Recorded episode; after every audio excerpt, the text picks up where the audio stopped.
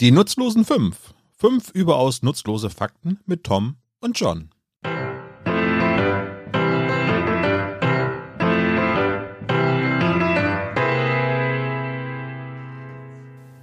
Hallo und herzlich willkommen bei 5. 5 überaus nutzlose Fakten mit mir, dem Tom und mit John. Hallo Tom. Hallo John. Frohes neues Jahr wünsche ich dir. Frohes neues Jahr wünsche ich auch dir und auch frohes neues Jahr, liebe Hörer. Das hier ist die erste Folge 5 in 2023. Verrückt, oder wie die Zeit vergeht. Hatten wir uns eigentlich darauf geeinigt, dass wir äh, immer dazu sagen, wann wir die Folge aufnehmen, damit nicht wieder irgendwelche plötzlichen Todesfälle von Prominenten unsere Fakten seltsam aussehen lassen? Oder? Ja, ich glaube, da hatten wir uns darauf geeinigt. Müssen wir jetzt so transparent sein und sagen, es ist noch gar kein neues Jahr und es ist der Dezember 2022 und wir sind kurz vor Weihnachten. Das stimmt, ja. Also wenn jetzt an Weihnachten oder an Silvester noch irgendetwas passiert ist, dann können wir darauf keine Rücksicht nehmen. Können wir darauf keine Rücksicht genommen haben. So, ich glaube, das wäre korrekte, die korrekte grammatikalische Form. können gehabt worden sein. Konjunktiv Futur 3. Deutsch, das ist immer das Fach, von dem Lehrer sagen, das ist das Fach, von dem jeder denkt, er kann's und keiner kann's. So. Ja, ja. Also ich bin sehr froh, dass ich keine Rechtschreibung korrigieren muss. Es gibt diesen, diesen schönen Satz von Reinhard May, es, ihr, wisst, ihr wisst von mir tausend Dinge, aber nicht, wie ich sie schreibe. Das ist, das ist John, ähm, wollen wir mal eben kurz Protokoll abhandeln? Was wäre unser 15. Hochzeitstag? Unser 15. Hochzeitstag ähm, wäre eine Varianz aus Pfeilchen, Glas, Kristall und Flaschenhochzeit. Oh, Flaschenhochzeit gefällt mir. Prost. Prost, mein lieber Tom. An der Stelle kann ich vielleicht auch sagen, während du an deiner Fritz-Limo ähm, Übrigens, wenn Fritz Limo vielleicht mit uns kollaborieren, nein. ähm, ähm, während du an deiner, an deiner Limo saugst, kann ich sagen, wir sitzen uns hier gegenüber mal wieder. Das ist richtig schön. Ausnahmsweise mal wieder in meinem Büro. Ja, wir nehmen im selben Raum auf. Das kommt selten vor, aber äh, jetzt kommen auch unsere Aufnahmen relativ selten vor. Ich habe unsere letzte Folge, die du im Dezember oder im November veröffentlicht Im hast. Dezember, Im Dezember, ich die, 5. Dezember haben wir ah, die ja. veröffentlicht. Hast du die veröffentlicht? Ich habe reingehört und dann Datum der Aufnahme 13. September. Aber jetzt sind wir wieder da. Wir versuchen hier ein bisschen mehr Regelmäßigkeit reinzukriegen und Genau, äh, wir haben, also ich für meinen Teil habe noch ganz viele tolle Fakten auf Halde sozusagen. Ähm. An der Stelle auch vielen Dank an die Zuschriften, die mich immer mal wieder erreichen. Da sind wirklich tolle Sachen dabei. Eine werde ich heute auch vorstellen. Da kriegen wir, glaube ich, das Jahr schön gefüllt mit. Ja, da sage ich auch gerne nochmal hier an erster Stelle nochmal der Aufruf, wenn ihr Fakten habt, von denen ihr meint, die passen hier in unser Format rein, dann schickt sie gerne einem von uns per E-Mail, sodass wir zu dem Thema ein bisschen recherchieren können. Äh, die E-Mail-Adressen sind nutzlosertom at gmail.com und nutzloserjohn at Ich bin gmail.com. nach wie vor so stolz auf diese E-Mail-Adressen. Vor allem, dass die noch frei sind. Also großartig. Äh, alles kleingeschrieben und zusammen, keine Leerzeichen, Punkte oder irgendwas Das ist dazwischen. wirklich ausgesprochen nutzlos. Ich, ich musste mal in, in meiner Ausbildung damals jemandem erklären, der wollte mir seine E-Mail-Adresse geben und er gab sie mir mit einem Leerzeichen und ich musste demjenigen erklären, dass ich ihm alle Zeichen glaube, bis auf das Leerzeichen. Und nein, das ist aber so, ich so E-Mail-Adressen können keine Leerzeichen beinhalten. Das kann das Protokoll nicht. Soll ich dir wirklich eine Geschichte, soll ich dir wirklich eine gute Geschichte über eine E-Mail-Adresse erzählen? Bitte. Von der ich jetzt noch nicht weiß, ob ich sie nachher wieder rausschneide. Aber ich war im Referendariat in Baden-Württemberg und es gab einen Elternabend, mein erster, und ähm, ich war zusammen mit einem anderen Referendar, der Tobias hieß, auch ähm, an dieser Schule. Der war auch in derselben Klasse eingesetzt und wir stellten uns vor und wir gaben den Eltern unsere E-Mail-Adressen weiter, unter denen wir auch zu erreichen wären, wenn es denn Probleme geben sollte. Und äh, ich schrieb meine E-Mail-Adresse an die Tafel und dann ähm, nahm sich Tobias die Kreide und äh, Tobias war homosexuell und ist es vermutlich noch immer und schreibt vor den Eltern original die E-Mail-Adresse gayboytobi73 at gmail.com an die Tafel. Wir, wir haben mal. Ich habe übrigens an der Stelle, falls ich das drin lasse, ich habe die Zahl und den Provider geändert, Sehr dass jetzt niemand Sehr. Tobi E-Mails schreiben kann. Aber ich stand irgendwie vor dieser, vor dieser, vor diesen Eltern, die wirklich, denen alles aus dem Gesicht fiel, weil sie überhaupt nicht wussten, wie sie mit dieser Information umgehen sollten. Und er guckte da an so und ja, das ist meine E-Mail-Adresse, können Sie mich drunter erreichen? Ja, manche Leute sind da sehr schmerzbefreit. Ich habe auch mal die Ansage bekommen, dass wir bitte für dienstliche Angelegenheit auch unsere dienstliche E-Mail-Adresse benutzen Ja. sollen, was ich total sinnvoll finde. Das ist auch eine Form von Professionalität. Äh, Und als Beispiel geistert hier immer die, ich weiß nicht welchen Provider und so weiter, die Campari äh, Karin durch, durch, durch die E-Mail-Verteiler. Denken Sie an den Fall Campari Karin. So. Ja. Wodka Tom at. Das, ja. sind, das ist so der, der Stuff von so Urban Legends, ne, wo dann keiner mehr weiß, woher das kommt und ob das wirklich mal passiert ist. Es gibt sich, kennst du auch diese Geschichte vom Deutschabitur und der Fragestellung, was ist Mut? Und dass ein Abiturienten mal statt einen Essay zu schreiben, einfach nur den Satz, das ist Mut, Punkt, hingeschrieben haben soll, um dann mit 15 Punkten aus der Klausur zu gehen. Die Geschichte, die geisterte bei uns immer. Ich kann es mir nicht vorstellen. Ich mir auch nicht, aber das war so ein diffuses. Aber was ich selbst miterlebt habe, war, dass jemandem äh, in der mündlichen Abiturprüfung zwei Punkte von der, also äh, die Note wurde herabgestuft um zwei Notenpunkte wegen der Ausdrucksweise. Und äh, der Schüler kommentierte das ungelogen mit, boah, heftig, Alter, ey. äh, ja. Ich verwarne Ihnen, ich danke Sie. Aber ja. John, wo wir gerade bei Ausdrucksweisen sind, ähm, ich habe überlegt, ob ich zu einem meiner drei Fakten und gerade Folgenanzahl, das heißt, ich bin mit drei Fakten dran, äh, ob ich da das, die Wahl zum Wort des Jahres mal reinnehme. Und dann habe ich mir das angeguckt und das ist unspektakulär langweilig, weswegen es keins meiner Fakten ist. Aber weil ich es mir nun mal angeguckt habe und ich ein großer Freund davon bin, nicht meine Lebenszeit zu verschwenden, dachte ich, Verschwendest du meine gleich mit dachte ich, räche ich mich einfach an dir. Und wir thematisieren das hier trotzdem mal. Darf ich kurz, darf ich das kurz mal darstellen, dass du sagst, ich habe was gemacht, was offenkundig die Verschwendung meiner Zeit war. Und ich münze es dadurch um, dass ich es nutze, um deine Zeit zu verschwenden, um mich an dir zu rächen für etwas, was ich nie getan habe. Also, was, ist denn das für eine alter Verwalter? Also im Englischen würde man das, glaube ich, Patty nennen. Nee, scheiße. Shitty, das war's. John, was denkst du, seit wann wird das Wort des Jahres verliehen oder gekürt? Am Ende des Jahres, nach nicht Menschenbilder, Emotionen auf RTL. Nicht wann, sondern seit wann? Ach so. Du Depp. Ja, Prost Neujahr. Ja. Ähm, seit wann? Oh, Ja. das ist eine wirklich gute Frage. Ich, äh, vielleicht seit den 60ern? na, nee, gar nicht mal so schlecht. Seit 1971 Okay. wird es vergeben, ähm, regelmäßig seit 77 durch die Gesellschaft der deutschen Sprache in Wiesbaden und seit 1991 wird auch das Unwort des Jahres gewählt. Ich fände es so schön, wenn es hieß, ähm, von der Gesellschaft von der deutschen Sprache. Das wäre wirklich schön. So, jetzt musst du mal tippen, was war 1971 das Wort des Jahres? Okay. Okay, was war denn 1971 los? Ähm, oder was war vielmehr, was war 1970 los? Kommst du nie im Leben drauf. Entnazifizierung? Nee, äh, tatsächlich war 1979 Holocaust das Wort des Jahres. Oh, krass. ähm, aufmüpfig. Aufmüpfig. Aufmüpfig war 1971 das erste Wort Wirklich ein des Jahres. seltsamer, ein Ja. seltsames irgendwie. So, Okay. John, jetzt musst du sagen, wie wollen wir das machen? Soll ich dir das Ja sagen und du rätst das Wort oder soll ich dir das Wort sagen und du rätst das Ja? Oh, bitte Wort sagen und Ja raten. Okay, gut, okay. Dann fangen wir mal ganz einfach an. Ja. Tschernobyl, 1987 wahrscheinlich. 86. Ah, okay, dann ist halt die Frage, wann das gekürt wird, ne? Weil wenn das. Ende des Jahres. Okay, dann macht 86 Sinn, Ja, ja. und Tschernobyl war, glaube ich, im März oder Anfang April. Ja, genau. genau. Ähm, das ist ja mein Geburtsjahr. Also, Das erklärt einiges. ja, also zu meiner Mutter haben wohl damals auch viele Leute gesagt, sie sind aber mutig, dass sie jetzt äh, zu diesem Zeitpunkt ein Kind kriegen. Da war ich aber schon unterwegs. Und dann hat meine Mutter auch gesagt, ja, ich habe es mir jetzt nicht gerade ausgesucht. Jetzt nicht gesagt, geil, da ist jetzt gerade ein Atomkraftwerk in die Luft gegangen. Kein besserer Zeitpunkt. Lass mal ein Kind machen. Lass uns mal ein Kind kriegen. Okay, ähm, okay, nächstes Wort. Mhm. Multimedia. Multimedia. Oh, das klingt sehr nach frühe 90er. Also ich würde sagen, das vielleicht so 94, 95? Ja, gar nicht schlecht, 1995. Ah, boah, bin ich gut. Ja, ja, wirklich, sehr gut. Okay, ähm, ein, ein, ein Softball. 11. September. 2001. Richtig. Teuro. 2002? Ja.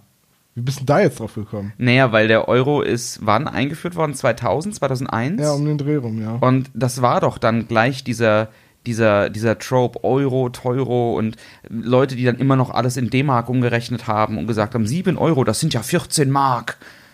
Manche machen das immer noch im Übrigen, was mich immer noch auf die Palme bringt. Ja. also mittlerweile braucht man das nun wirklich nicht mehr. Okay. Es gibt, es gibt übrigens, darf ich das kurz Ja. sagen? Es gibt Dinge, die mich auf die Palme bringen bei Sprache. Und wenn jemand Teuro sagt, macht mich das wirklich wütend. Genauso wie wenn jemand sagte, das kostet 15 Euronen. ah, das ist, ah, Euron ist auch immer so pseudolustig. Ja, danke. Okay. Ähm, postfaktisch. Postfaktisch. 2016, 2015? 2016, ja. Als die Alternative Facts von Donald Trump, ja. Donald Trump und seiner äh, Beraterin. Kellyanne Conway war genau, das richtig, Kellyanne ne? Conway Ja. ähm, äh, ausgerufen wurden. Okay, äh, Jamaika aus. Nochmal? Jamaika aus. Jamaika aus. Oh, jetzt muss ich überlegen. Das w- w- 2017, letzte Bundestagswahl? Ja, es ist besser nicht zu regieren als, falsch zu regieren. Und sprach was, Christian Lindner. und was macht er jetzt? Egal. Lass Ähm, uns nicht politisch reden. Okay, pass auf, dann ein, ein letztes. Ellenbogengesellschaft. oh. Oh, das klingt 80er. Meinst du? Finde ich, ja. Ja. Was beschätzt? 88. 88 war Gesundheitsreform. Ah, okay. Dann? Hast noch einen Tipp? Okay, 82. Ja, richtig. Was? Nicht schlecht schon. Ich bin beeindruckt. Also, Mensch. hast du die Liste auswendig gelernt vorhin? Klar, du. Übrigens, mein erster Tipp ist übrigens das Wort des Jahres, Tom, mein erster Fakt für heute. Jetzt haben wir da fast fünf Minuten drüber geredet. Ja. Aber es ist trotzdem nicht mein erster Fakt. Das mein, ist okay. mein erster Fakt ist aber trotzdem ein Wort. Und zwar, äh, oder ich fange anders an. John, bist du ein, bist du jemand, der als Kind gerne mit Dinosauriern gespielt hat? Total, ja, absolut. also du, du kennst dich mit Dinosauriern aus, du kannst sie benennen. Mm, nicht mehr alle, aber also alle, das ist Blödsinn, aber nicht mehr so furchtbar viele. Aber als Kind war ich, ich habe Dino-Bücher gesammelt und habe das gelesen und auswendig gelernt und so, ja. Ich nie. Darf ich, darf ich an der Stelle sagen, was mich auch an Sprache immer aufgeregt hat, war, dass ich Dinosaurier-Fan war vor Jurassic Park. Und dann kam Jurassic Park ins Kino und plötzlich war dieser riesen Dino-Hype und plötzlich haben alle statt Tyrannosaurus T-Rex gesagt. Und mein zehnjähriges Ich war zutiefst, ich war ein furchtbares Kind. Ich war zutiefst beleidigt und habe mich darüber echauffiert, wie dumm eigentlich meine Mitschüler sind, dass die T-Rex sagen, wo es Tyrannosaurus Rex heißt. Zumal die können ja- das wohl nicht aussprechen, habe ich immer gesagt. Das war ganz schlimm. Zumal ja T-Rex auch eine Rockband aus den 60ern ist. Richtig. Ja. Äh, also, ich war nie ein Dinosaurier-Fan. Nicht als Kind. Ich habe nicht mit Dinosauriern gespielt. Ich habe Jurassic Park gesehen, aber das hat bei mir trotzdem nicht dazu geführt, dass ich mich für Dinos interessiert habe. Und deswegen wusste ich nicht, wie ein Stegosaurus aussieht. Ein Weißt, Stegosaurus? ja, weißt du, wie ein Stegosaurus aussieht? Äh, also Ste- S-T-E-G-O? Ja. Ja, Stego. weiß ich. Und wie sieht der aus? Mm, relativ kleiner Kopf, dann so einen großen, aufgeblasenen Körper und der hat so flossenähnliche ähm, ähm, Rückenplatten, die nach oben abstehen und dann einen relativ langen Schwanz, wenn ich mich richtig erinnere. Und was ist hinten an dem Schwanz dran? Ich glaube, so, so, ähm, äh, wie heißt das denn? So Stachel? Ja, Stacheln. Also der kann mit seinem Schwanz, geht man zumindest in der Forschung von aus, äh, halt Gegner abwehren, Ja. indem er mit seinem Schwanz, da sind so Stacheln dran, so lange äh, ja, Hörner fast. Also Hörner sind ja irgendwie immer im Kopf, also Stachel ist wahrscheinlich das richtige Wort. Er hat halt mehrere Stacheln, mit denen kann er Fressfeinde oder Angreifer eben umkloppen. Umkloppen ist auch schön. Und wie heißen diese Stacheln, John? Naja, die werden wahrscheinlich einen lateinischen, lateinischen Namen haben, oder? Sie heißen Thagomiser. Thagomiser? Thagomiser. Okay. Und das Geile ist, oder mein Fakt ist, wo dieser Name, also Tagomisierer, Das klingt halt herkommt. so aus Star Trek, ne? Ja. Er hat ihn tagomisiert. es gibt, kennst du den ähm, Comiczeichner Gary Larson? Der hat in den 70ern und 80ern eine populäre Comicreihe gezeichnet, The Far Side. Oh ja, ja. So Schwarz-Weiß-Zeichnungen, die Ja. in diversen Zeitungen abgedruckt wurden, auch in Deutschland, ich glaube unter anderem in der, äh, in, in, der, in der Süddeutschen oder so, oder im Spiegel. Jedenfalls, und der hat einen Comic gemacht, wo auf einem Höhlenmenschen-Seminar vorne jemand einen Vortrag hält Auf und auf, ein, auf eine Zeichnung von einem Stegosaurus zeigt, hinten auf den Stacheln sagt, This is the Sagomither, named after the late Thake Simmons. Also benannt nach dem verstorbenen Tag Simmons, so. Deswegen der Tagomisierer, der wohl damit totgeschlagen wurde. Und dieser Gag hat bei den Paläontologen so einen Anklang gefunden, dass sie diese noch unbenannten Spitzen in öffentlichen Papieren und Veröffentlichungen als Stagomizer bezeichnet haben. Und es ist noch heute der inoffizielle Name der, dieser, dieser Hörner, dieser Stacheln. Stagomizer. Da sagt mal einer, die haben keinen Humor. Aber ich fand halt dieses After the Late Thak Simmons so großartig. Und es in einem Satz zusammenfasst, was passiert ist. Es ist ein wunderbarer Comic. Ähm, Ich habe ein bisschen was von Gary Larson gelesen, finde das ganz cool. Also, es geht zurück auf Kenneth Carpenter, der ist Paläontologe am Denver Museum of Nature and Science. Und der hat den Begriff das erste Mal in einem jährlichen Treffen 1993 benutzt und seitdem wird der immer so ein bisschen mit dem Augenzwinkern genutzt. Aber da die Dinger noch keinen anderen Namen haben, heißen sie jetzt so. Und sogar das Smithsonian Institute äh, und äh, das Dinosaur National Monument und sogar das Buch The Complete Dinosaur und eine BBC-Dokumentation benutzen diesen Begriff. Also Gary Larson hat quasi einen Teil eines Dinosauriers benannt. Wie schön. Ähm, sowas findet man ja öfters, ne? dass wenn, wenn irgendwas neu entdeckt wird und die können dann vollkommen freien Namen wählen. Ich glaube, es gibt auch einen, ist das ein Dinosaurier oder irgendwie sowas, das nach, Mark, nach ähm, Mark Knopfler benannt ist. Weil die beim Ausgraben immer Dire Straits gehört haben. Es gibt mittlerweile eine Lausart und ich glaube ein, ein, ein, ein so eine klar, Krebs, äh, die beide nach Gary Larson benannt sind, weil der auch Umweltschützer ist. Ist auch toll, na, Ja. wenn man sowas, wenn man eine Laus nach sich benannt hat. Übrigens gibt es auch eine Art Kartoffelkäfer, die nach Adolf Hitler benannt ist. Die ist vom Aussterben bedroht. Okay, gut. Das war mein erster Fakt. Der Thagomizer hinten am Stegosaurus ist benannt nach einem Comic von Gary Larson. Okay. Tom, woran denkst du, wenn ich dir Folgendes sage? Bin da, wer noch? An Dinosaurier. Richtig. Als ob wir uns abgesprochen hätten. Earl Sinclair. ähm, und woran denkst du, wenn ich sage, Wilma? An Fred Feuerstein. Richtig. Ja. Du merkst also schon, ähm, es geht um sowas ähnliches wie Sitcoms und Serien aus der Vergangenheit. Ja, wobei das eine ist ja eine Jim Henson-Serie und das andere ist, glaube ich, ein Hanna-Barbera-Comic, ne? Es geht aber in erster Linie, worauf ich hinaus will, ist, ähm, Earl Sinclair sagt eigentlich im- nur im Deutschen bin da, wer noch? Im Englischen, im Original sagt er Honey, I'm, home. nach den Honeymooners. Richtig. Ja. Ich weiß, du hast die Dino-Box Ja. in deinem Regal stehen, was ich sehr feiere. Hast du eine Lieblings-Sitcom generell? Boah, ähm, hm, schwierig. Also ich habe eine Zeit lang sehr gerne How I Met Your Mother gesehen. Das ist ja irgendwie auch eine Sitcom. Ich mochte auch die ersten Staffeln von The Big Bang Theory noch total gerne. Bis, das hat sich aber deutlich überlebt dann irgendwann. Ich glaube, ich würde Community als meine Lieblings-Sitcom bezeichnen. So, die ist wirklich großartig und von den frühen, ich habe als Kind halt unfassbar viel die Cosby Show geguckt. Würde ich heute nicht mehr aushalten. Genau das gleiche gilt für Family Matters, also alle unter einem Dach. Ja. Ähm, War alle unter einem Dach das mit Steve, Steve Urkel? Urkel, ja. okay. ja. Und ansonsten, ich meine, King of Queens war natürlich auch ziemlich großartig Mhm. als Sitcom, ne? Also meine Lieblings-Sitcom war Hör mal, wer da hämmert. Ja, stimmt. Die das hab habe ich halt, viel die geguckt, kann ich ja. bis heute, kann ich die mitsprechen. Ich habe die so oft geguckt. Ja. Ähm, und ein paar sind ja auch durchaus kontrovers inzwischen. Also du hast die Cosby Show ja gerade genannt. Nach allem, was passiert ist rund um Bill Cosby, kann man die ja nicht mehr so ganz, so ganz unbeschwert gucken. Ähm, aber die meisten Serien, die du gerade genannt hast, hatten ja eine relativ lange Halbwertszeit. Ich würde ganz gern mit dir über eine Fernsehserie reden, die eine sehr kurze Haltbarkeitsdauer hatte. Oha. Ähm, eine Folge, um genau zu sein. Ui. Aber mal als Randfakt, Tom, weißt du eigentlich, warum die erste Folge einer Serie ähm, Pilot Episode heißt?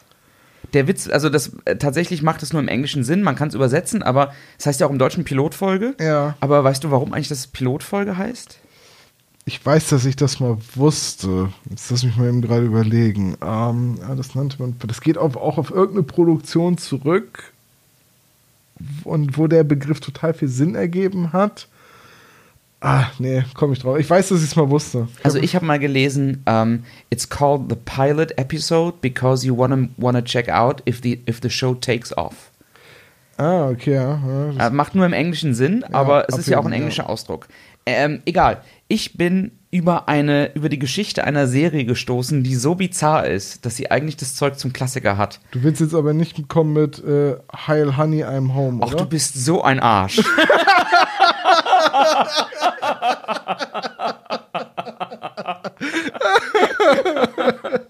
Es tut mir leid, John. Eine Honeymooners-Parodie mit Adolf Hitler und Eva Braun in den Hauptrollen. so ist es. Ja. Ähm, Heil Honey, I'm Home ähm, kommt 1989 ins britische Fernsehen. Ähm, klassische Familiensitcom mit eingespielten Lachern, Applaus, wenn die Schauspieler auftreten. Und ähm, die Serie spielt 1938 in die Story. Adolf Hitler und Eva Braun leben Tür an Tür mit einem jüdischen Ehepaar namens Arnie und Rosa Goldenstein. Und die ist aufgebaut wie jedes Sitcom der 60er, 70er, 80er Jahre. Und ähm, eigentlich geht es in der Summe darum, dass Hitler mit seinen Nachbarn, mit seinen jüdischen Nachbarn nicht klarkommt. Und die Story-Arche, die Story-Arc der ersten Staffel war, dass Hitler plant, irgendwann seine jüdischen Nachbarn umzubringen. Es wurden insgesamt elf Folgen produziert, acht gefilmt und nur eine einzige ausgestrahlt, und zwar am 30. September 1990. Und der Titel dieser ersten Folge heißt Peace in Our Time. Und es geht darum, dass sich Adolf Hitler Neville Chamberlain zu Besuch eingeladen hat.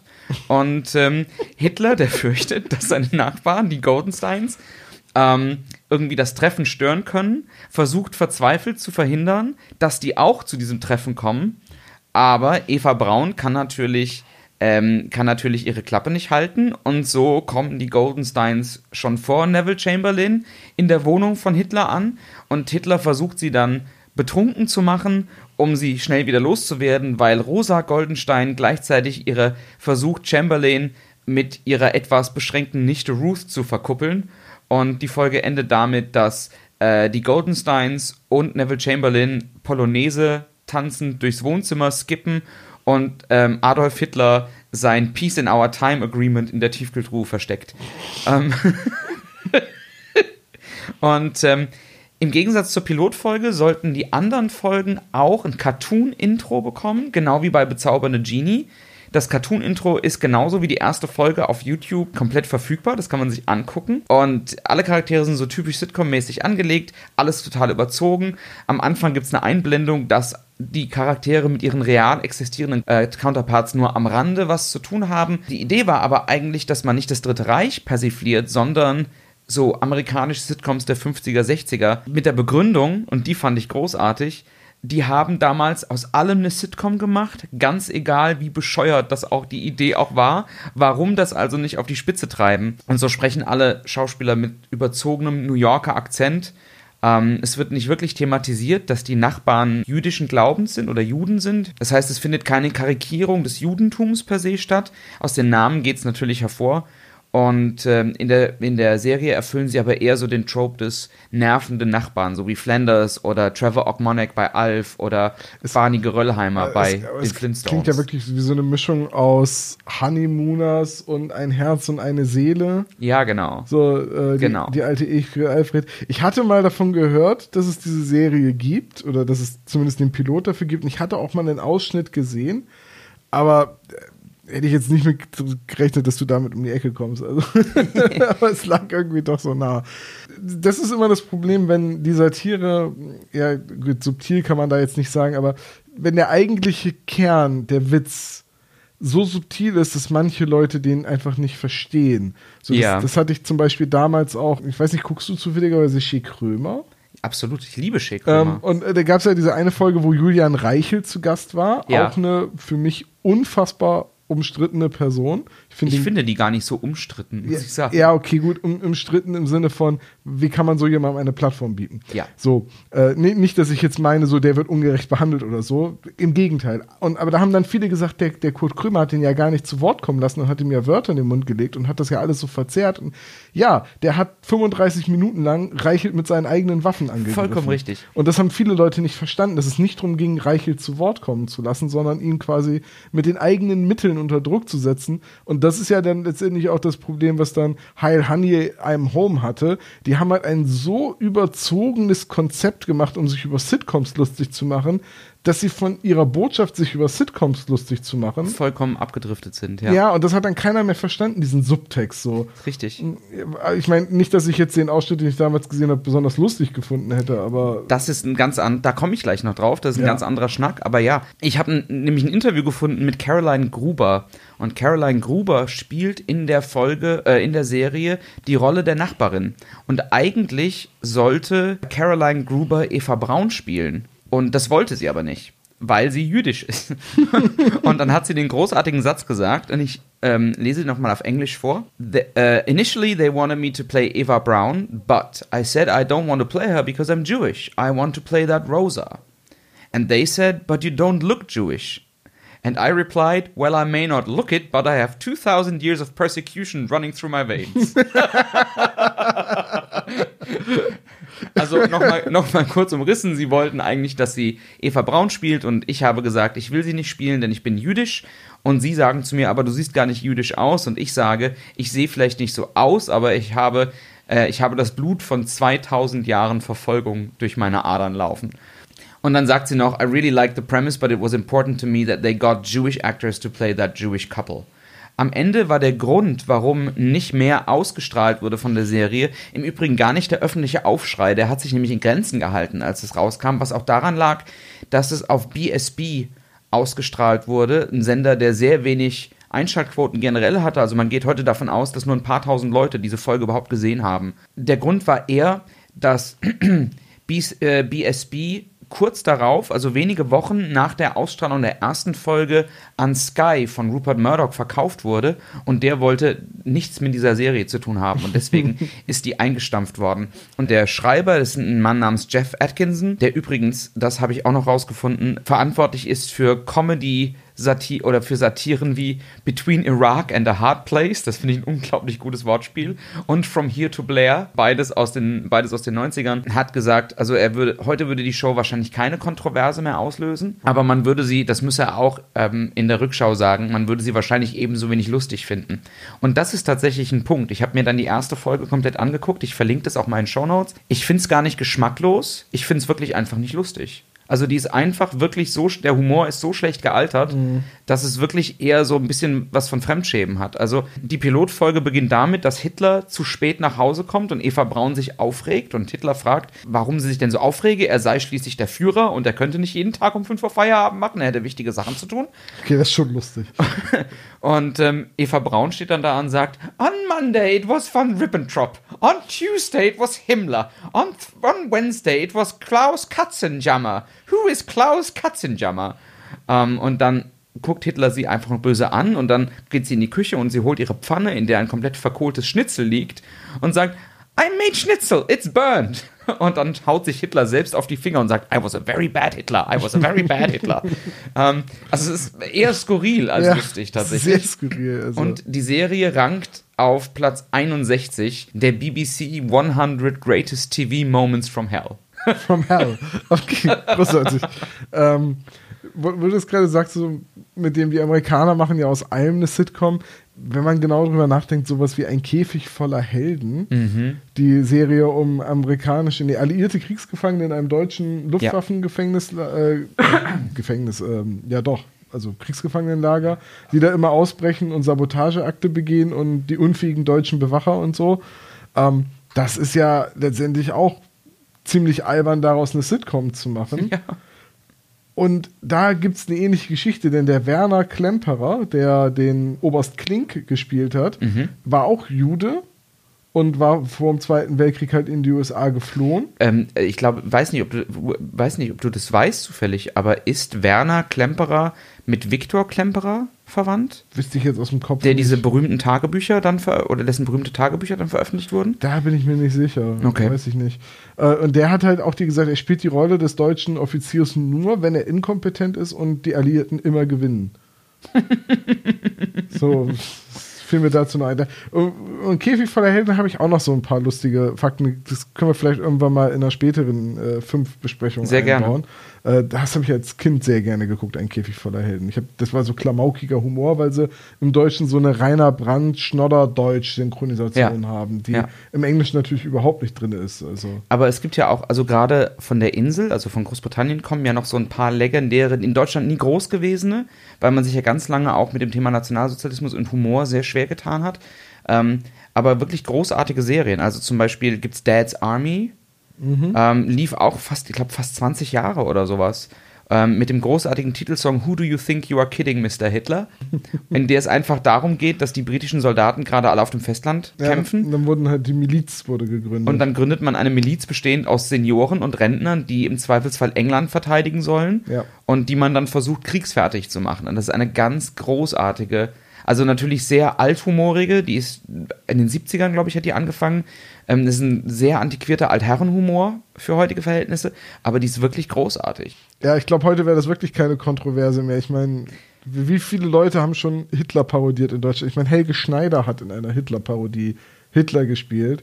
Bei Switch gab es damals den Obersalzberg, wo Michael Kessler, Adolf Hitler und Stromberg mich, in einer ja. Rolle war. Ja. und, und solche Dinge. Ich glaube, das würde heute niemanden mehr hinter der hinterm Ofen hervorlocken, wenn du jetzt eine Hitler-Parodie machst. John, ähm, Jo, gehen wir weiter. gehen wir mal weiter. Mein zweiter Fakt. Und zwar, ähm, weißt du, was ein kluger Hans ist? Ein kluger Hans. Ja. Also ich würde jetzt behaupten, das ist wahrscheinlich so eine norddeutsche Redewendung oder es ist ein halbes Mettbrötchen oder sowas. Es kann gut sein, dass aus dem klugen Hans irgendwann mal ein Mettbrötchen wurde. Denn der kluge Hans fiel in die Häckselmaschine. Der kluge Hans ist ein Pferd. Okay. Und nach diesem Pferd ist der sogenannte kluger Hans-Effekt benannt. Also, wir sind am Anfang des 20. Jahrhunderts in Preußen und Deutschland, im Wesentlichen im Deutschen Reich unterwegs und es geht um den Mathematiklehrer Wilhelm von Osten. Osten war davon überzeugt, Darf ich ganz kurz Ja. eingrenzen und sagen, ein Fakt, der was mit Militär und Mathematik zu tun hat, kann auch nur von dir kommen. Sowas. Und, aber ich bin ganz anders drauf gestoßen. Ähm, Osten als Mathematiklehrer war so dermaßen von seinen Fähigkeiten als Lehrer überzeugt, dass er glaubte, seinem Pferd Rechnen beigebracht zu haben. Es ist so wie diese Krake, die die Fußball-WM vorhergesagt hat, oder?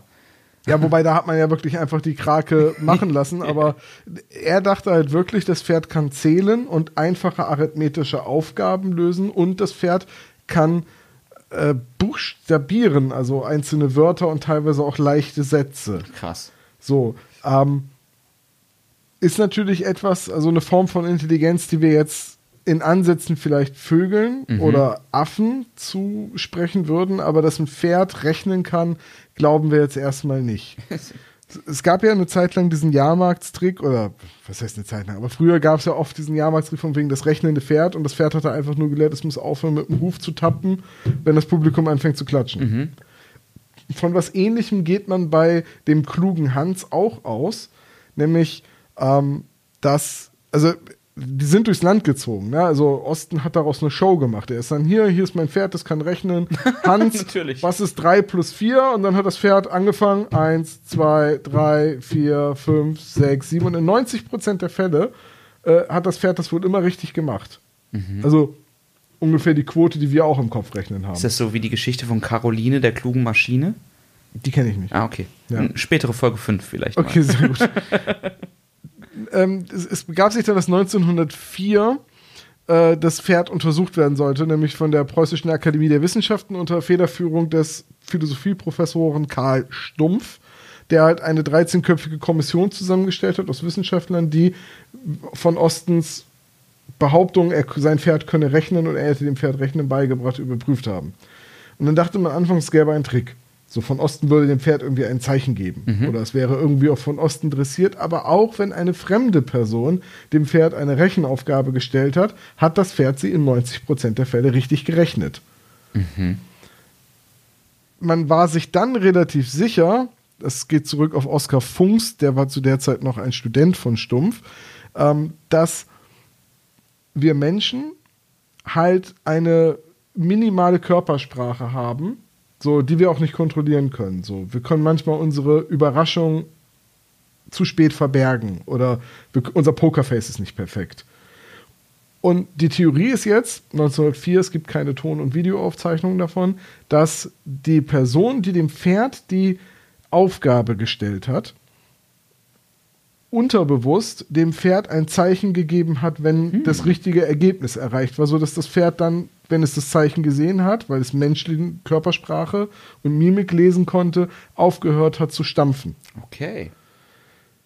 So, das war jetzt natürlich eine Lösung, mit der war von Osten nicht sehr einverstanden. Wirklich. Er hat dann auch gesagt, nee, also so einen Scheiß lasse ich mir jetzt hier gar nicht mal bieten. ich nehme jetzt mein Pferd und ich gehe weiter und ihr könnt mich mal. Und anfangs hat er die, war er wütend auf das Pferd. Und natürlich, natürlich. Hat, hat, dem Pferd die Schuld gegeben. Natürlich hat er den Fehler nicht bei sich Was ein Typ. Ja, das, das, das Pferd ist halt schuld. Ähm, Wir zweifeln daran, dass das Pferd rechnen kann. Du dummer Gaul!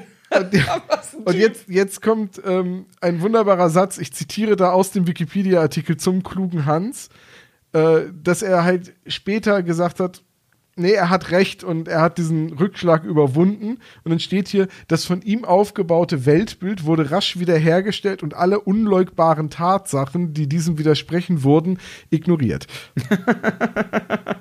ja, also von Osten ist weiterhin mit seinem Pferd durch die Gegend gezogen und hat halt äh, weiterhin behauptet, sein Pferd könne rechnen und die Preußische Akademie der Wissenschaften hätte Unrecht.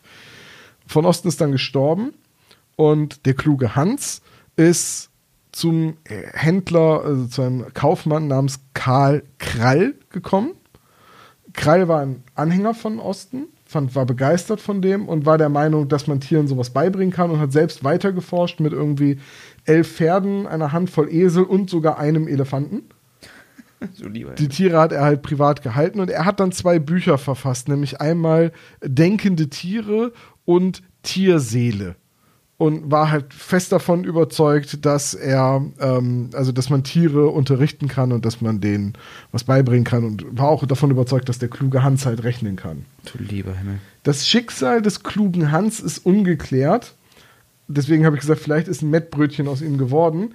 Äh, denn 1916 wurde er wie viele Pferde zur damaligen Zeit in den Kriegsdienst berufen und an die Westfront verschifft und da verliert sich die Spur des klugen Hans. Also ob das Pferd den Ersten Weltkrieg überlebt hat hm. oder nicht, weiß keiner. Niemand wusste bei dem Pferd, dass es sich um ein mathematisch begabtes Pferd handelt. Ähm, braucht man ja auch jetzt nicht an der Westfront. Also rechnen meine ich. Nee, die ja. Erfolgschancen waren hier relativ gering. Ähm, ja, und da verliert sich die Spur vom klugen Hans. Nach diesem Pferd ist allerdings ein wissenschaftlicher Effekt benannt, äh, benannt, den man nicht nur in der Tierpsychologie, sondern auch in der Soziologie und auch ähm, im, in der Gesprächsführung kennt. Nämlich dadurch, dass man mit einer bestimmten Reaktion dem Tier oder dem Interviewpartner oder dem Gesprächspartner halt die richtigen Wörter oder die richtige Reaktion in den Mund legt, so dass man oh. jemandem ja auch mit der Körpersprache klar macht, das, was du jetzt gerade geantwortet hast, das passt aber irgendwie gar nicht in das Konzept meines Artikels und dann legt der Interviewte vielleicht noch mal eine Schippe drauf. Mhm.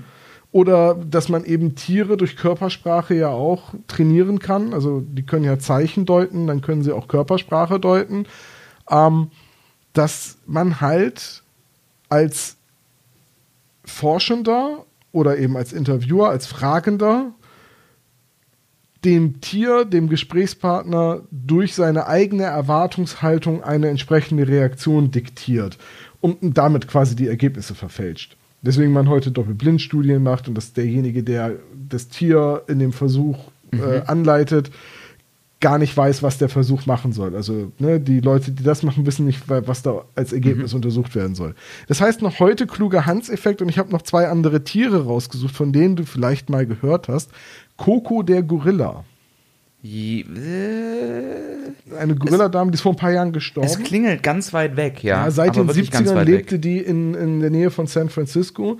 Und die Leute, die sich um Coco gekümmert haben und die, sagen wir ganz platt, die Coco erforscht haben, sind der felsenfesten Überzeugung, dass A, sie dem Gorilla sehr viel Zeichensprache, also Gebärdensprache beigebracht haben und B, dass der Gorilla die auch genutzt hat, um seine Gedanken zu äußern. Und das ist so der Punkt, wo man jetzt, wo Kritiker sagen, weil die ganzen Aufzeichnungen nicht veröffentlicht wurden und die ganzen, man gar nicht weiß, wie die Experimente abgelaufen sind, das ist kluger Hans-Effekt, weil, naja, also dass ein Affe lernen kann, das Zeichen heißt, gib mir eine Banane, das Zeichen heißt, geh weg, sonst reiß ich dir die Arme aus.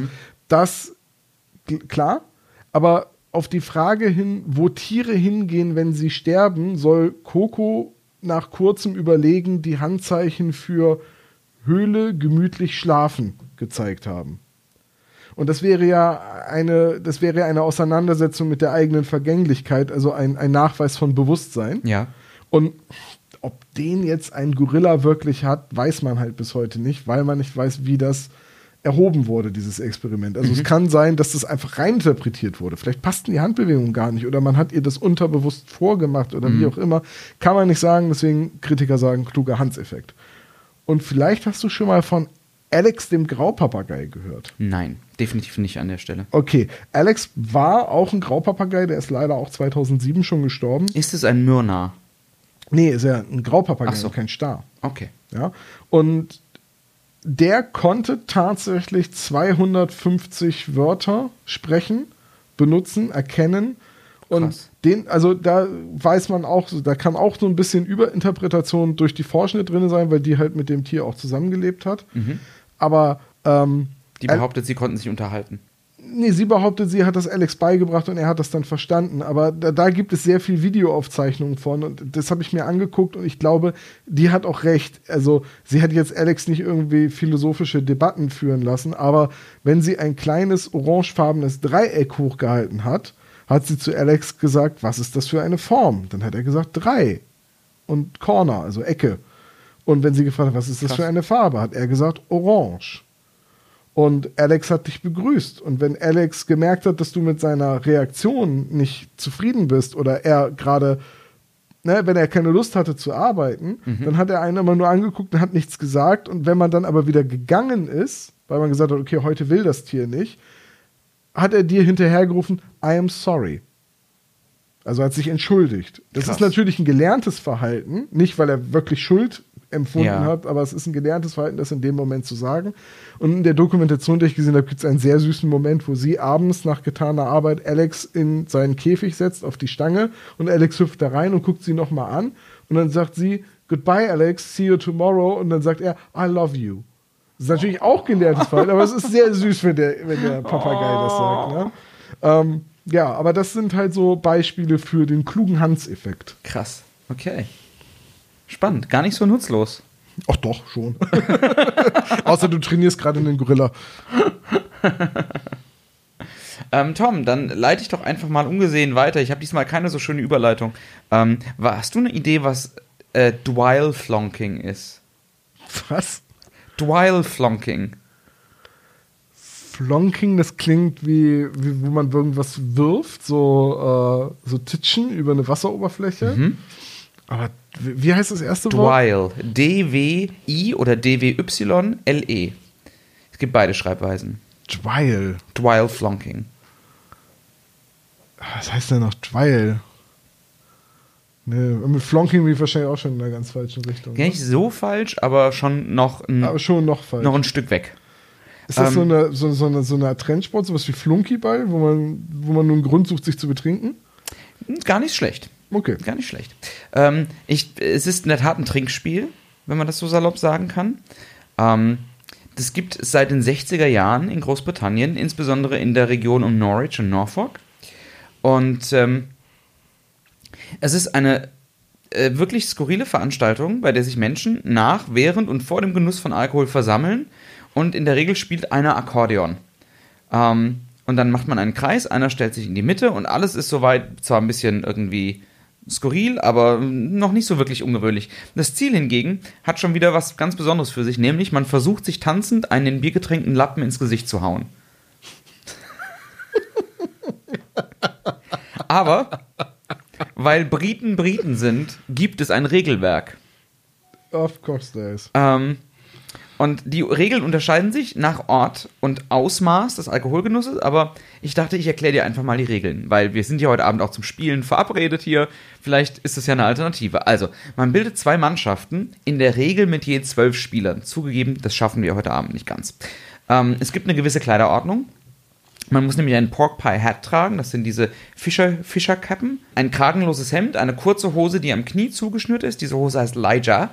Dazu Nagelstiefel und entweder eine Stroh- oder eine Tonpfeife, aus der man so Tolkien-ähnlich rauchen kann, aber nicht zwingend muss. Das ist nicht festgelegt. Aus dem Regelwerk ist auch zu entnehmen, dass man in dieser Runde, die man dann bildet, und das liebe ich total, die begriffsstutzigste Person auswählt und die wird Schiedsrichter. Der Schiedsrichter heißt Jobbernaul. Dann knobelt man mit einer Zuckerrübe, wer anfängt. Und dann schreit man Jobbernaul oder Here you go, tighter. Und dann geht's los. Team 1 er nennt einen Mitspieler zum Flonker. Flonking, der Flonker. Dieser wird dann von den Mitgliedern des anderen Teams in einem Kreis eingeschlossen, umringt. Ähm, die Mitglieder von Team 2 fassen sich an den Händen und tanzen im Kreis um den Flonker herum, zur Musik des Akkordeonspielers. Es ist auch vermerkt, dass die Frage der Begabung des Akkordeonspielers keine Rolle spielt. Habe ich um, meine Rolle für nachher gefunden.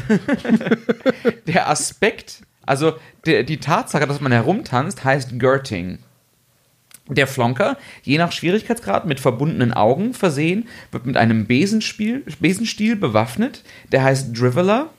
Und an dem Besenstiel befestigt man an einem Ende einen Lappen, ähm, der nass in Bier getränkt ist.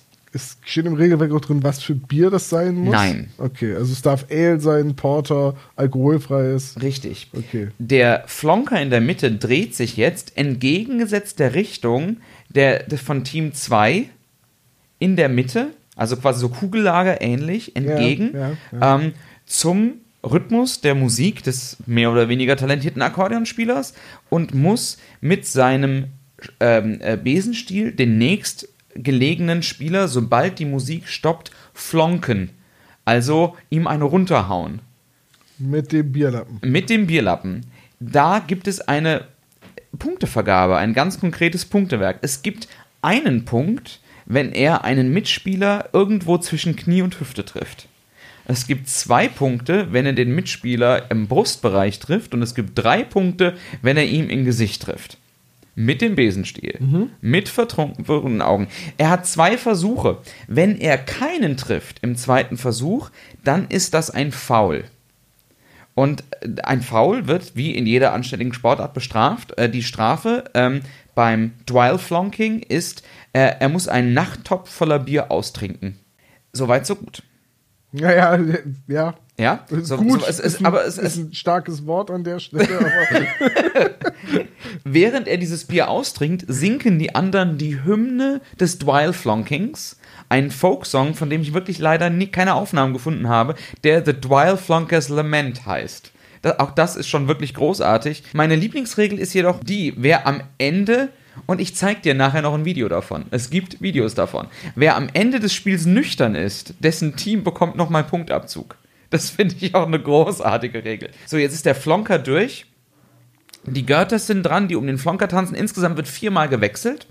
Und dann ist die Partie rum. Die Aufgabe des Schiedsrichters ist dabei, äh, das Spiel interessant zu halten, durch sowas wie Geschwindigkeitswechsel oder Ansagen, die Richtung des Tanzes zu ändern und so weiter. Und der Schiedsrichter darf beliebige Strafen auferlegen gegenüber jedem Spieler, der seiner Meinung nach die Regeln des Spiels nicht ernst genug nimmt. Ähm, auch das finde ich ganz schön. Ähm, das, Ganze das ist so blöd. Ich habe das Gefühl, sie nehmen die ganze Veranstaltung hier nicht besonders ernst. Doch, doch, doch, das Bier ist nur schal. ähm, das Ganze kann ein bisschen dauern. Danach gibt es eine Punkteauszählung und den Nachttopf gibt es als Pokal. Und es gibt sogar Dokumentation, es gibt Überlieferungen, dass manchmal lokale Brauereien extra Zinn-Nachttöpfe anfertigen lassen und die sponsern für lokale Dwyle-Flonking-Wettbewerbe. Und jetzt bleibt halt noch die Frage, woher kommt das Ganze eigentlich? Und jetzt muss ich leider gestehen, der, der, der Ursprung ist ein bisschen umstritten. Lass mich zu raten, es geht zurück auf den kürzlich verstorbenen Dwyle Flonker. der Name ist Flonker, Dwyle Flonker. Nein, der Begriff Dwyle kommt vermutlich aus dem, aus dem Niederländischen, aus dem Flämischen, ähm, denn Dweil, D-W-E-I-L geschrieben und das ist tatsächlich die Bezeichnung für einen Putzlappen. Okay. Ähm, Fra- kommt noch die Frage, woher kommt Flonking? Da gibt es mehrere Theorien. Die wahrscheinlichste ist, dass es entweder von Flong stammt, der Vergangenheitsform von to fling, und das heißt schleudern tatsächlich. Da warst du an der Stelle sehr nah dran. Aber jetzt kommt's. 1966. England ist gerade Fußballweltmeister geworden durch das Wembley-Tor von Geoff Hurst, aber das ist nicht das einzig umstrittene Sportereignis des Jahres auf der Insel, denn die Eastern Daily Press veröffentlicht einen Artikel, in dem sie die offizielle Geschichte vom Twile Flonking in Frage stellen. Es gebe, so schreiben sie nämlich, überhaupt keine historischen Belege für den Sport. Vielmehr sei es wahrscheinlich, dass die Gruppe von Druckerlehrlingen aus Norwich, die behauptet hatten, sie hätten auf einem Dachboden ein altes Regelbuch gefunden, die sogenannten Waveney Rules of 1815, die sich das Ganze einfach ausgedacht hätten. Äh, und zwar ein, sowas. und zwar einfach, um auf einem lokalen Sauffest bei Norwich ein bisschen Spaß zu haben. Der Erfinder oder der angebliche Erfinder von Dwyle Flonking, Graham Roberts, hat das später sogar zugegeben und hat gesagt, sie haben die Idee aus einem Comedy-Sketch von Anfang der 60er Jahre. Ein Jahr später, 1967, versucht dann aber das Three Tons Pub in Bungay ich verlinke das Pub mal, das gibt es noch immer, ähm, eine Sondergenehmigung für das Abhalten einer Versammlung der Waveney Valley Dwyle Flonking Association zu beantragen. Der örtliche Magistrat erkundigt sich dann bei dem Pappbesitzer, was das denn eigentlich sei. Der Pappbesitzer hat aber auch keine Ahnung und so mussten die Antragsteller vor Magistrat quasi vortanzen und mussten quasi demonstrieren, was denn Dwyle Flonking sei. Und ähm, die Magistraten haben dann ähm, das nicht genehmigt. Aber ich stelle mir halt dieses Bild großartig vor, wie so britische, wahrscheinlich in schwarzem Frack und Bowlerhut gekleidete Alt Kleinstadtmagistraten da sitzen und irgendwie Pfeife oder Zigarette rauchen. Well, what is it? I don't know. Let's let them demonstrate. Und, ist das bescheuert, ey. und die Sportart taucht immer mal wieder auf. Zuletzt sollte 2010 im Dwyle, äh, eine Weltmeisterschaft im Dwyle Flonking im Dog-In Pub in Lotham Great Yarmouth abgehalten werden. Und auch da der Gemeinderat von Norfolk hat es dann untersagt, denn diese Veranstaltung würde gegen die vor kurzem eingeführte, äh, gegen das vor kurzem eingeführte Gesetz, äh, das Schnelltrinken verbietet, verstoßen. Das Gesetz alleine wäre schon ein unnützer Fakt gewesen. Und ich habe eine, eine Kurzdokumentation gefunden über Dwyle Flonking, die kann ich dir nachher mal zeigen. Ich verlinke sie auch in den Show Notes. Das Ganze sieht halt aus wie ein Monty Python Sketch. Ich wollte gerade sagen, es erinnert mich an diesen anderen Sport, den Monty Python erfunden hat, wo man sich mit einem toten Fisch ohrfeigt. Ja, genau. Aber, und ähm, wirklich, es gehört zu diesen Dingen, von denen man sagen kann, nur in Großbritannien. Ja, wahrscheinlich sind Monty Python gar keine britischen Comedy-Genies, sondern einfach nur durchschnittliche Briten. Ich, ich glaube, die sind einfach durchs Land gereist und haben geguckt, was ihre Mitbürger so machen. Ja, es ist wahrscheinlich nur für einen von außen wirklich ein außergewöhnlich seltsamer Humor. Und in Großbritannien sagt man, ja, das machen wir halt hier so. Und ich muss an der Stelle sagen, ähm, das gehört zur Ehrlichkeit dazu. Äh, auf diesen Fakt bin ich nicht selbst gekommen, sondern ich wurde, ähm, wurde darauf gestoßen, dass der liebe Dr. Knick Knobel mir ähm, Screenshots aus einem Buch geschickt hat. Ah ja, der hat ein Buch über ausgestorbene Sportarten. Wahrscheinlich hat er es daraus Ja. und deswegen Grüße, äh, Grüße gehen raus. Vielen, vielen Dank für den Fakt. Ich habe bei den Videos dazu wirklich herzhaft gelacht. Ist das bescheuert? Es ist, es ist wirklich mit das Bescheuertste, was wir hier bislang hatten. Glaub glaub- mir, wenn du siehst. Ich glaube, ich habe auch mal von der Sportart des Autorugbys gehört. Also, wo er halt Rugby spielt, aber mit Autos. Das kenne ich nur vom Fußball. Also Car Football. Das da ergibt das irgendwie auch noch Sinn, weil beim Rugby ist das Tackeln ja erlaubt. Das- Wenn du das mit Autos machst, äh, egal. Äh, Drive Flonking, ja, großartig, ähm, super bescheuert, hatte, hat, hatte ich noch nie von gehört. Aber ihr da draußen, wenn ihr demnächst mal wieder eine größere Party habt oder mal wieder trinken Boah, geht ist das dumm, ey. und ihr habt jemanden dabei, der mäßig gut Akkordeon spielen kann, dann ist das vielleicht was für euch. Es, es gibt ja in Großbritannien auch dieses Wettrennen, einen Laib Käse einzuholen, der einen Berg runtergerollt Richtig, ja. wird. Und also das habe ich zum Beispiel als Fakt für fünf nie aufgenommen, weil ich wusste, dass du das kennst. Ja. Das ist halt recht bekannt. Ähm, ich habe nur mal gehört, dass es dann Mathematiker gab, die sich hingesetzt haben, um nochmal rechnerisch nachzuweisen, dass ein Mensch das nicht schaffen kann.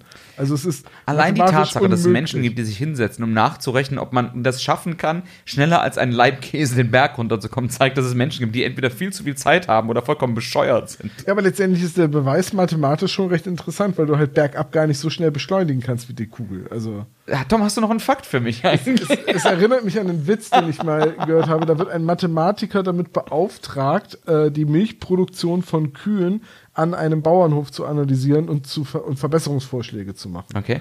Und er guckt sich halt die Kühe an und macht sich Notizen und äh, geht dann weg.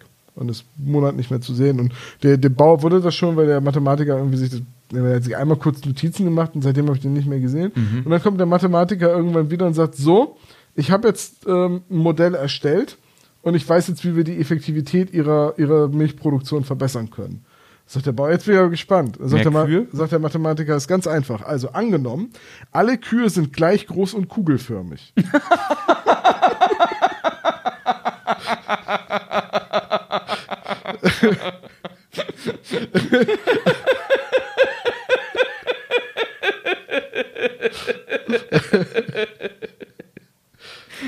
Das ist, ein, ist ein, einer meiner Lieblingsmathematiker, weil er das bei der Mathematik wirklich sehr gut beschreibt. Okay, komm zu deinem dritten Fakt. Sehr gerne. John, es wird musikalisch. Oh. Oh. Und du erinnerst dich dran, dass wir irgendwann mal gesagt haben, wir machen jetzt ab und zu die Kategorie, was haben folgende drei Lieder gemeinsam? Oh, ja. Und deswegen hier jetzt die Kategorie, John, was haben die folgenden drei Lieder gemeinsam? Land of Confusion, Freak on a Leash und Do the Evolution. Das Problem ist, ich kenne alle drei nicht. Wow, wa was? Wow, wow. Du kannst aber Gitarre spielen, oder? Ja. Wow. Und dann kennst du Land of Confusion nicht? Nee. Von wem ist das? Klingt nach Metallica, aber. Es ist ursprünglich von Genesis. oh. Oh, oh, Und dann wurde, aber ich meine die Version von 2006, das Cover von der Metalband Disturbed. Okay, dann nochmal. Ich versuche ich versuch mal was zusammenzureimen. Ja. Land of Confusion. Land of Confusion. ja. Das Video, in dem Ronald Reagan auf den roten Knopf drückt und die Atombomben zündet, das mit so Puppen. Mhm. Und ich meine aber das, äh, ich meine aber die Version von Disturbed, die Okay. 2006 rauskam. Äh, Freak on a Leash von der Band Korn, Mhm. New Metal, Ende der 90er. Okay.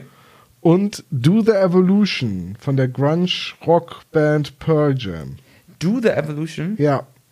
Also Pearl Jam und Eddie Vedder sagt ihr natürlich. Ja, ja, klar, klar. Korn auch, aber Ja. ich kenne die Songs einfach nicht. Okay. Ähm, Genesis habe ich auch schon mal von gehört. Äh, das ist gut. Peter Gabriel dann. Ja, genau. Wie ist der andere noch? Paul Der- McCartney. Paul McCartney, ja. Und dann war noch der eine, der, der dann äh, der Schlagzeuger war und dann meinte auch singen zu müssen. Äh, wie hieß der noch? Michael Collins oder so. Ja, der war ihre, ne?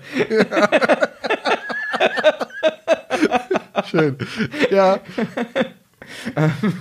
Um, okay. Uh, do, the, do the Evolution, uh, Freak on a Leash, Land of Confusion. Ja. Viel- äh, wahrscheinlich haben sie inhaltlich alle was gemeinsam mit Freak on a Leash. Also du sagst, im Korn-Video geht es um einen Präsidenten, der... Also, nee, nee, das ist in Land of Confusion in, dem, in der Fassung von äh, Genesis. Ah, okay. Da sind das so Puppen. Okay. Dann bin ich wirklich, hilf mir. Dann bin ich wirklich, ich hätte jetzt gesagt, vielleicht ähm, Do the Evolution, Freak on a Leash, und wenn das irgendwas mit Politik und Atombomben zu tun hat, ähm, bezieht sich das alle drei auf einen US-Präsidenten oder auf US-Politik, auf Ronald Reagan, auf sowas. Weißt du, ich mache einfach mal was, was ich sonst nicht machen kann, weil ich dich ja nun hier habe. Ich zeige dir gleich einfach mal Standbilder Ja. au- aus dem Musikvideo. Äh, das muss ich die nur eben alle einmal googeln. Äh, In allen drei Videos spielt ein amerikanischer Politiker mit. Also erstmal sind es Lieder, die alle irgendwie ein bisschen politisch sind. Wenn du die Lieder gar nicht kennst, ist es natürlich unfassbar schwer, das zu erraten. Also, ähm, Disturbed, also Land of Confusion ist ein Lied halt, wo es darum geht, dass die korrupte, äh, der Kapitalismus, die korrupte äh, Weltwirtschaft quasi Kriegstreiber sind und ne, dass Ja. das zum Verderben führen wird. Freak on a Leash in dem Musikvideo sieht man eine Gruppe von Kindern, die halt an einer Klippe, ähm, wie heißt dieses Spiel auf Deutsch? Hopscotch, also dieses äh, Käsekästchen, wo du Ja, halt abwechselnd ja, ja, ein. Feld, zwei. Felder äh, spielen und da, da gibt es auch einen, da geht es, glaube ich, auch ein bisschen um Polizeigewalt. Ich habe den Text jetzt gerade nicht so vor. Und Do the Evolution ist so ein Lied, was halt die menschliche Evolution aufzeigt und sich auf alle negativen Seiten der Menschheit. Also religiöser Fanatismus, Faschismus, Krieg, äh, Geldgier und, und so weiter beschränkt und halt wirklich sagt, also Eddie Vedder singt halt ähm, die, die legendäre Textzeile äh, I'm a thief, aber irgendwie so, aber, aber, see my church, see my choir und später fällt die Textzeile ähm, I am ahead, I am advanced, I'm the first mammal to wear pants. und ich zeig dir jetzt einfach mal Standbilder aus den Musikvideos. Okay. Dazu muss ich meinen Monitor rüberdrehen. Also, das ist äh, Disturbed, Land of Confusion. Ja, jetzt musst du dir hier die Puppen von Genesis mal wegdenken. Das ist Freak on a Leash von Korn. Und das ist Do the Evolution von Pearl Jam. Und Okay. jetzt frage ich dich, was haben diese drei Videos Die gemeinsam? sehen so ein bisschen aus, als seien sie alle vom selben Zeichner gezeichnet worden. Korrekt.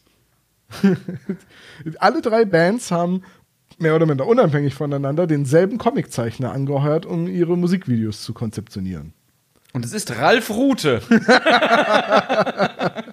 Es ist der Kanadier Todd McFarlane. Okay, den kennt man woher? Spawn, Oh. ja, die Spawn-Comics und andere DC-Comics, unter anderem auch The Amazing Spider-Man. Ach was, okay. Das ist auch von Todd McFarlane. Und man kann von Todd McFarlane auch noch mal in einem anderen Kontext gehört haben. Der hat sich nämlich irgendwann auf das Gestalten und äh, Produzieren von Actionfiguren spezialisiert. Und noch heute gibt es eine Firma, die seinen Namen trägt, die dafür bekannt ist, dass sie eben Actionfiguren und Miniaturen herstellt. Die heißt McFarlane Toys. Ach, okay. Also wenn du irgendwo mal irgendwie DC Actionfiguren oder auch Star Wars Actionfiguren und so weiter von McFarlane Toys siehst, das geht auf den gleichen Todd McFarlane zurück. Der hat halt 1998 für Pearl Jam Do the Evolution gezeichnet.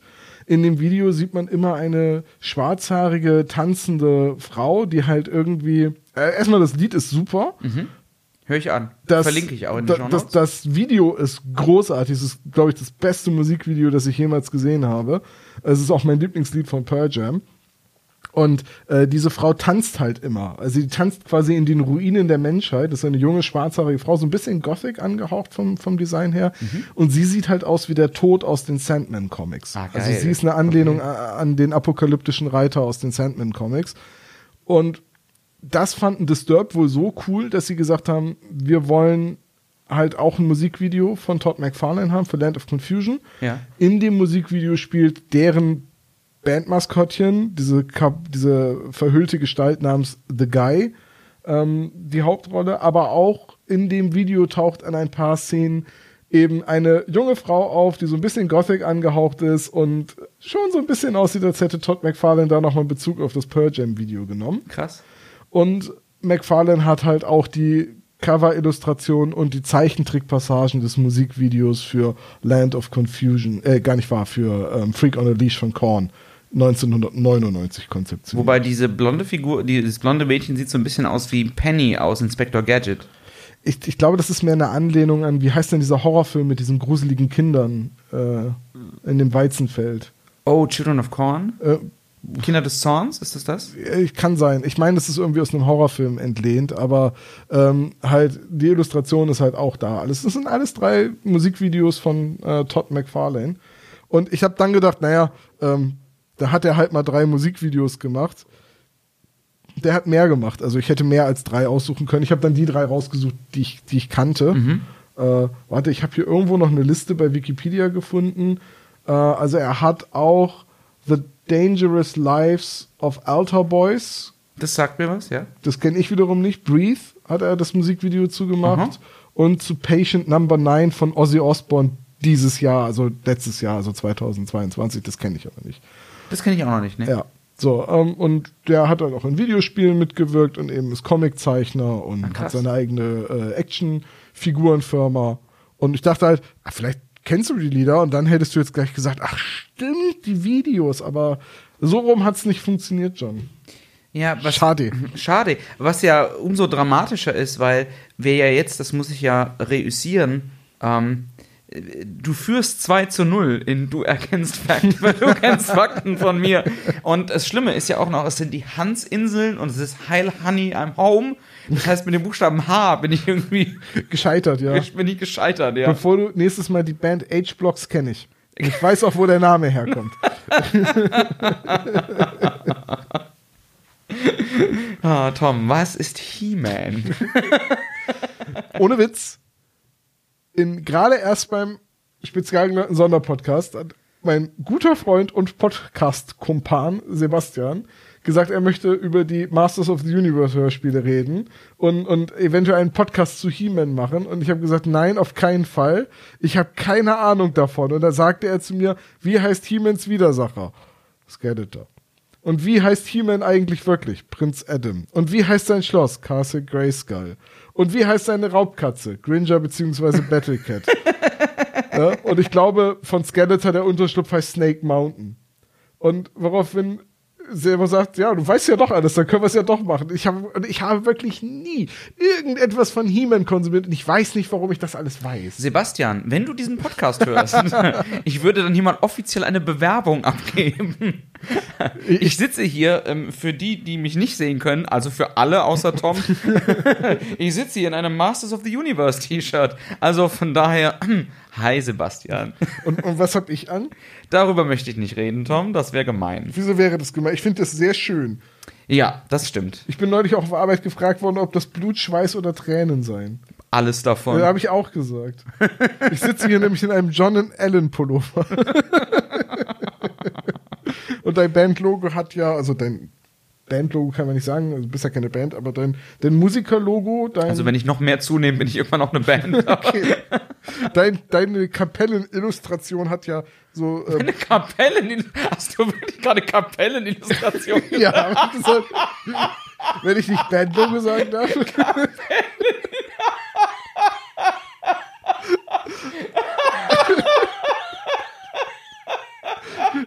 ja, schön, dass das so ein bisschen gedauert hat.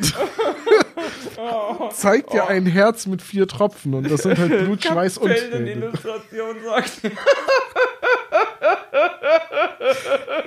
Das ist das dümmste Wort, das ich jemals gehört Und du kennst sogar Dry Flonking.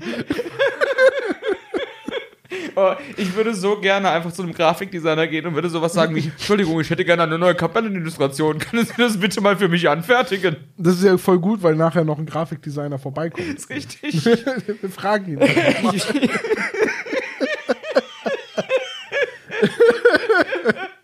Ah, das ist schon dumm. Okay. Also okay. in diesem Sinne, ähm, hoffe ich, ihr seid gut ins neue Jahr gekommen. Tom und ich, wir reden jetzt noch weiter über eine mögliche neue Kapellenillustration. Und je nachdem, wie der Abend noch so läuft, dweilflonken wir noch ein bisschen. Ich würde sagen, ich stelle mir auch fürs Bandlogo jemanden vor, der Akkordeon spielt, während jemand anderes mit einem Lappen an einem, an einem Besenstiel so Leuten hinterher. Das könnte unser erstes Album werden. Ja, absolut. Ja, Ja, das so. sollten wir machen. Wenn lass wir, den, lass wenn wir diesen. Podcast nochmal auf CD rausbringen. Fünf als CD-Box. ja, ein- eine Staffel sind zwölf CDs. Wird bestimmt ein Hit. Total. Wollen heute noch Dinge auf CD rausbringen. Klasse. Oh, geil, stell dir das mal vor, irgendjemand würde irgendwie so seinen, seinen Podcast einfach als CD rausbringen. Die SSP Gesamtbox. Time Life präsentiert.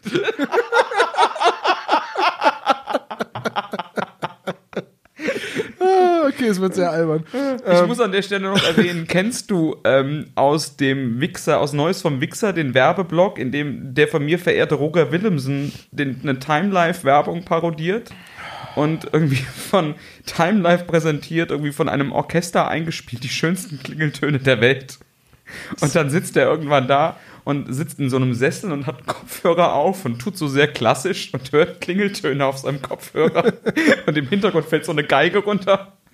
Und Roger Willemsen sagt, die ersten 100 Besteller bekommen eine Handvoll Sand. Und dann greift er in so einen Sandtopf und ist so Sand durchlaufen und sagt, Sand. Muss ich irgendwann mal gesehen haben. Das ist fantastisch. Ich pack's in die Shownotes. Mach das. Ach, das werden exzessive Shownotes. So war. Erste Folge 2023 ist im Kasten. Der CD-Release ist am Ist, ist geplant, die, die Kapellenillustration wird in Auftrag gegeben. Und dann gehen wir auf große Deutschland-Tour. Dann gehen wir auf Deutschland. Schon genau. bald in einer Fußgängerzone in ihrer Nähe.